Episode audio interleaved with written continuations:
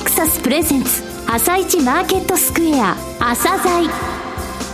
この番組は企業と投資家をつなぐお手伝いプロネクサスの提供でお送りします。皆さんおはようございます。アシスタントの玉木玉木葵です。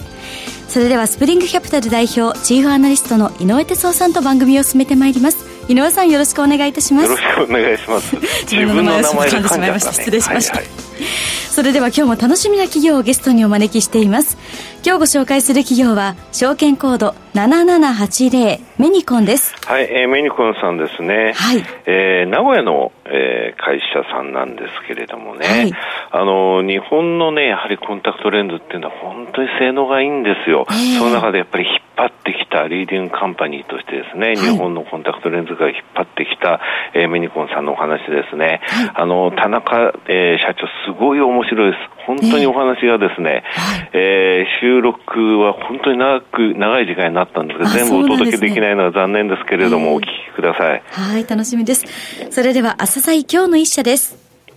朝鮮今日の一社。本日は証券コード7780東証一部名称一部のメニコンさんにお越しいただきました。お話しいただきますのは、代表執行役社長の田中秀成さんです。えー、まずは簡単にですね、遠隔、それから事業内容についてお話しください。弊社の創業はですね、はい、えー、1951年、はい、まあ、創業者はあの私の父でございまして、うん、まあ、太平洋戦争が終わって、はい、まだ混乱の中、うん、まあ、父が、まあ、コンタクトレンズというものを、その耳で初めてその言葉を聞きましてね、はい。そして、あの、それを自分で作ってやろうと。うん、私の、はい、まあ、おじいさんになるんですが、もともと畜長工芸家としてね、はい、まあ、家計、あの、家を、まあ、守ってきた方でございまして、で、父はその次男として生まれております。うん。で、父の、そうした、父の父のその仕事をですね、はい、あの、まあ、子供ながらに見てきたことから、まあ、手先が器用なのかなというふうに思いますけれども、はい、その後、戦争終わって、父はあの、眼鏡店に、はい、まあ、就職をいたしますが、はい、まあ、あの、その頃、たくさんのアメリカ兵が、はい、その、私どもの本社のあります名古屋に、うん。はい、あの、駐留しておりまして、うん、で、その家族たちを含めて、まあ、メガネの修理や、はい、新規でメガネの購入する店をですね、うん、まあ、あの、探せというのが、アメリカ軍の実は命令が出まして、で、その、まあ、リサーチに、父の腕が買われたと、はい、その眼鏡店に来店することになると。はいうん、で、その中のお一人の女性が、はい、私はコンタクトレンズをアメリカで作ったと、はい、ご口にしたわけですね。で、父はそれを聞いた途端にですね、ぜひ見せてくれと。まあ、彼女からは、のネバーということで、まあ、見せてもらえなかったと。アメリカで開発された最先端のコンタクトレンズを、その、見せるわけがないですよね。見せてもらえなかったものを作った。その女性と会って、はい、わずか3ヶ月で、はい、プロトタイプのものを自分の目を実験台にして、はい、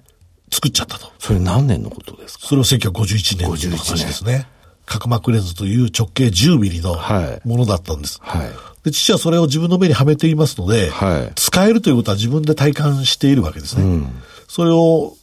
その研究機関に持ち込んだところ、はい、まあ片方では直径20ミリが研究のテーマですから、はい、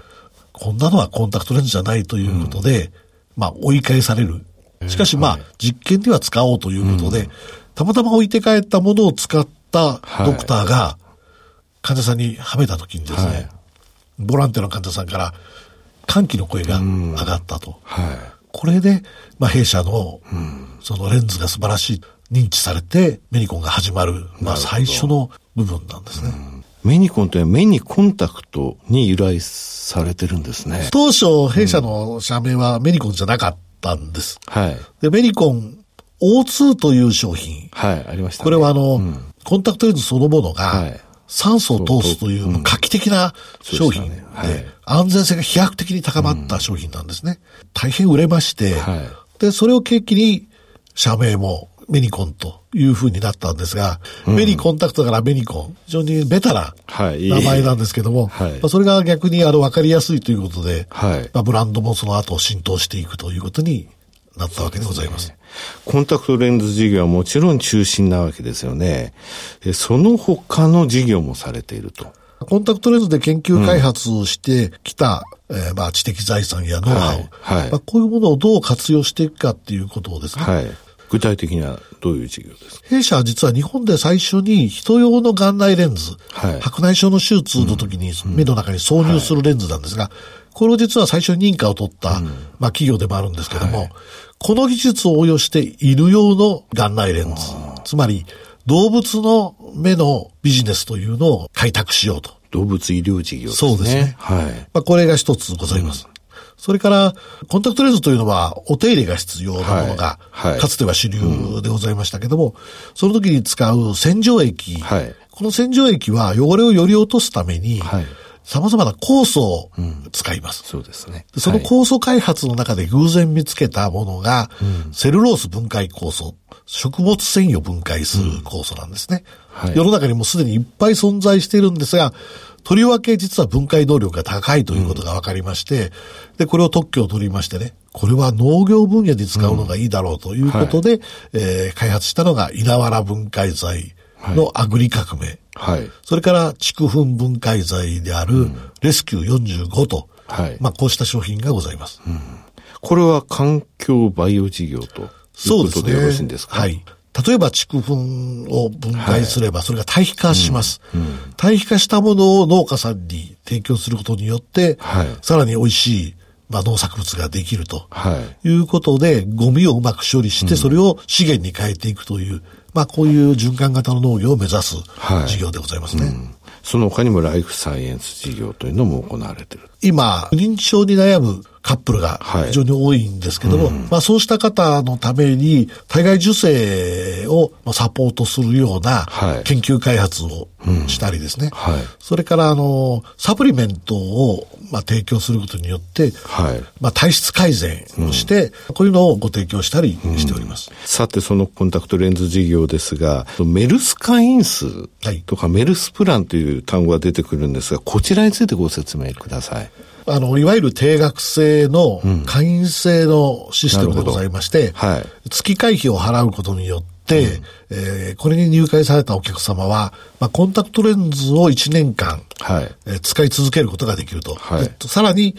コンタクトレンズを使っているときに通常起こり得る、はい、まあ、トラブル、はい、例えばレンズが汚れて、はい、使えなくなったとかですね、うっかり踏んで割ってしまったとか、はい、まあこうしたことを無償で保証しようというシステムで始まったんです。はい、で、そもそもこれ始めたのはもう2000年ぐらいからやってございまして、すでにもう20年近く経過しているんですが、はい、まあ今流行りのサブスクリプションそうですね。ということなんですね。非常に弊社の業績をこれ、下支えする。そうですね。特にあの、売上弊社の連結売上の、はい。50%以上を、このメルスプランが占めておりますので、はいまあ、言ってみれば会員制でございますから、うん、あの、来期の売り上げもある程度予測できるという意味で、はいうん、えー、非常に安定的な収益を、まあ、弊社にはもたらしてくるというシステムでございます。はいしかし一番大事なのは、そもそもこのメルスプランを考案したのは、実は私が考案したんですが、はい、あの、当時、1990年の後半っていうのは、非常にデフレスパイラルの状態で、そで、ね、その時、実は販売もモラルが非常に低下してまして、うん、まあ、お客様の目の安全が、十分守りきれないような、まあ、市場環境があったんですね、はい、で。これをなんとかなくしたいっていう非常に強い思いで、はい、あの、考えて考え抜いていたある日ですね、うん。神の声のように、このメルスブランドのビジネスモデルが私の頭の中に降ってきまして、で、これを実現させたのが、うん、まあ、今日でございます。ですから、エンドユーザーファーストで考え抜いた結果として生まれたのがこの弊社のメルスプランサブスクリプションと。異業種さんがやっている様々なサブスクリプションとは、実は似て非なるものだと、まあ私は自負している。サポート体制もしっかりしているということですね。会員様専用ダイヤルでも対応。その他の強みってどういった部分でしょうか？研究開発体制が非常に充実しておりまして、うんはい、えー、世界のトップレベルの品質、はい、トップレベルの性能というのをまあ開発する力を持っていると。うんはい、これがまあリーディングカンパニーとしてこれまでメニコンが、うん、まあ君臨してきた、はい、まあ、大きな原動力になってまして、これに対してはこれからもまあ投資をしていきますし、ねうん、あの、そうした人材育成というのもやっております。そして豊富な製品ラインナップ。さて今、中期経営計画を推進中ですね。今後の成長戦略ですね。お話しください。あの、まあ、成長戦略の中でやっぱり重要なのは、うん、はい、やっぱりワンデーディスポーザブルの領域でございまして、ねうん、これについては弊社はあの、スマートタッチという戦略を展開しております。はい。このスマートタッチと申しますのは、あの、実は弊社の独特のアイディアでございまして、はい。はい、これまでの常識をまあ、覆した画期的なものと、はい。はい、で、どこが常識を覆しているかと申しますとね、はい、これまでのコンタクトレンズと申しますのは、取り出すときに、開封しますと、必ずレンズが下を向いてるんです。凸面が下を向いてるんですね。レンズは、あの、コンタクトレンズはお椀の形をしてますので、うんうん、液体の中にレンズを収納しなければいけない関係上、はい、凸面を上で収納することは非常に難しいんです。それで世界中のレンズが凸面が下なんですね。はいそうすると開封してレンズを取り出すとき必ずレンズの内面に触らないと取れないんですなるほど。そうですね。ねで、それを解消するために弊社は、凸面を上に収納するという画期的な技術を生み出したと。はい、目に触れる側は、まあ、綺麗なままだと。はい、これを私どもはスマートタッチと呼んでおりまして、はい、私どもの提案する新商品は、す、べ、てこのスマートタッチのコンセプトをこれから導入していこうと。で、すでにワンデーについては導入されているということで、うん、えー、これは大きな、まあ、アドバンテージに、うん、これ他の会社さんはまだまだできないできないと。えー、と具体的に、まあ、弊社は、3つの戦略の柱というのを持っておりまして、はい、まあ、一つは、あの、メルスプランでございますね。すねこれをさらに強化していくということ。うんはい、そしてもう一つは、新規事業を拡大していくということでございます。はい、こちらも先ほどお話しいただいた分ですね。その通りですね。はいそしてもう一つ実は重要なのは、はい、海外事業の拡大ということです。うん、弊社はまだ、えー、どちらかというとドメスティックな会社でございまして、はい。うん87%ぐらい国内の売り上げ、はい、13%ぐらいが海外の売り上げ比率でございます。うんはい、で実は私はもう数年前から海外売上比率を30%にまで引き上げろと掛け声をしてる、出してるんですけども、残念ながらですね、えー、国内売上が好調しすぎてですね、相対的に海外が下がってると。なるほど。数字を見ていただくと、なんか海外売上が下がってんじゃないかっていうふうに思われる方もあるんですが。パイ自体が大きくなってる、ね、実は海外伸びております。長期的にはですね、はい、海外事業をさらに拡大して、うん、30%近くまで引き上げていきたいと。まあ、特に欧州、そしてアメリカ、はい、そして、まあ当たり前ですが中国を含めたアジアですね。はいうん、まあここへの進出というのが鍵になってまいります。その中でですね、はい、まあ、世界的には今あの、禁止進行を抑制するという事業が非常に注目されておりまして、うん。特にまあスマートフォンのまあ普及などかもありまして、ね、子供の近視が増えてると、はい、近視の度数の進行が早いというふうに言われていましてね、はい、アジアの諸国では、はい、国家戦略として、禁止進行を抑制しろというのが出ております。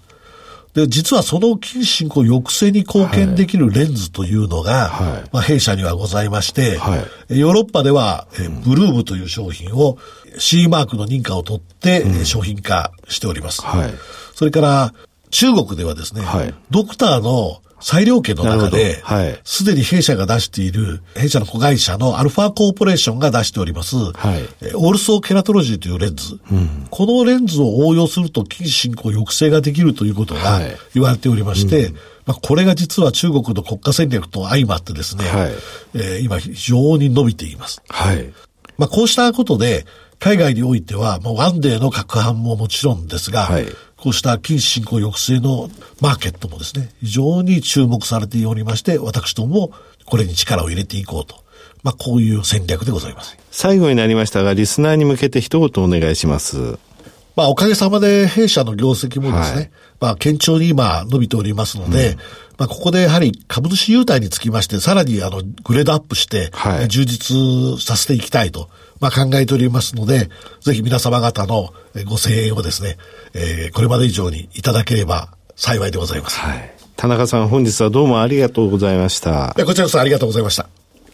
今日の一社、メニコンをご紹介しました。さらに井上さんにお話しいただきます。はい、えー、コンタクトレンズですね。はい、あの、業種でいくと精密機器になるんですけれども、えー、まあ、医療用に近いですよね。はい、で、医療用機器っていうのはね、コンタクトレンズもそうなんですけど、全部外国に押されっぱなしだったんですよ。えー、循環器系なんかもね、海外の機械を、えー、日本の商社が輸入して、えー、それを使えるお医者さんを育てると、そういった形になっちゃってたんだけども、はい、やっぱりこういう小さいものって日本強いんですよね。そね。それで日本で作ってるでしょ。だから初め大量には作れなかったんですが、うん、やっぱり若干ね、日本製品というのは海外の製品よりも高くても、えー、もう全然性能が違うというのに、ここ10年、15年、気づいたんですよね。それで海外戦略の部分でも日本の優秀さっていうものが分かってきたと。はい、目に入れるものなんでね。そうですよね。うん、で、うん、